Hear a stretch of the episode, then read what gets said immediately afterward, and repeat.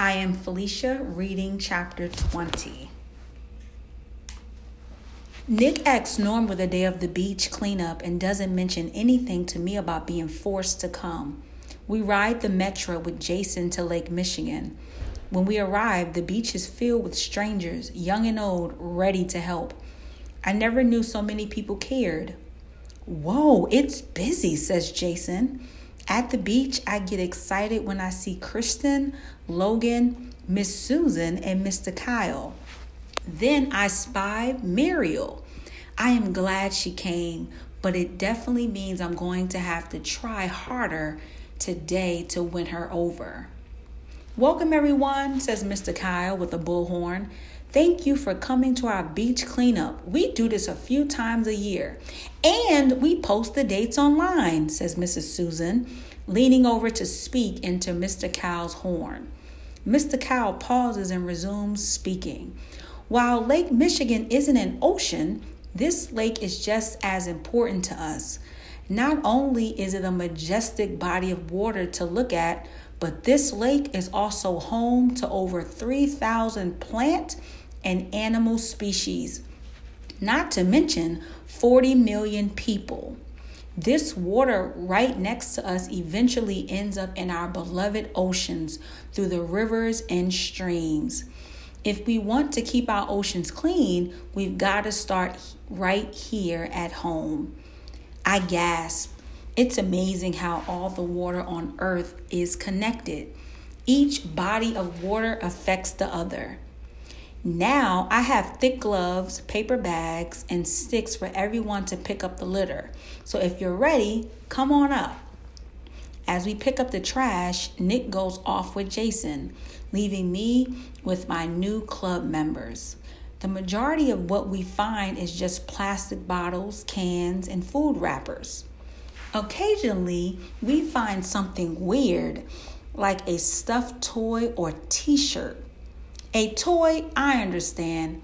Kids leave toys behind all the time. They must have been sad, but who loses a t shirt? While we pick up the random trash, Logan brings up what he liked to do with the club. I want to raise so much money just like my cousin Mary.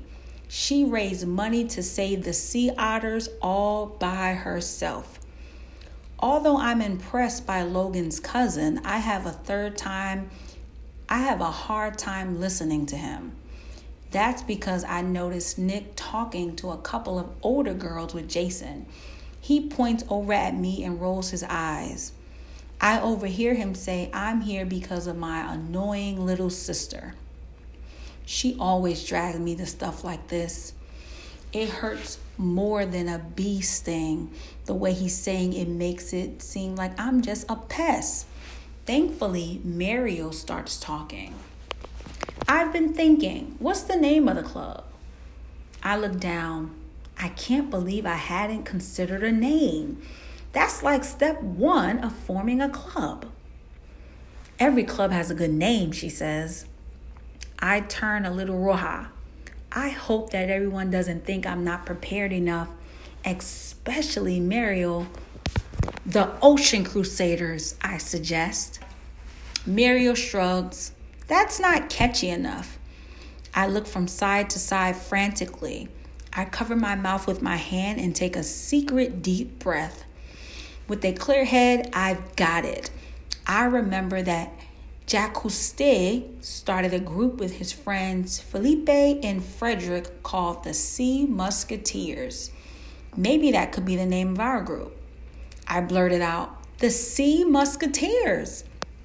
I like it, says Kristen, flashing her braces at me. Logan nods. Well, I think it's a contender. We should vote at our first meeting. When is that going to be? asks Mariel. I gulped. I hadn't planned that far.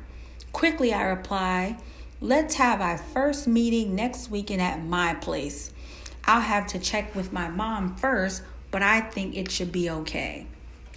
We collect trash the rest of the morning. Mr. Cow said it was the largest group they had ever had on a beach cleanup day.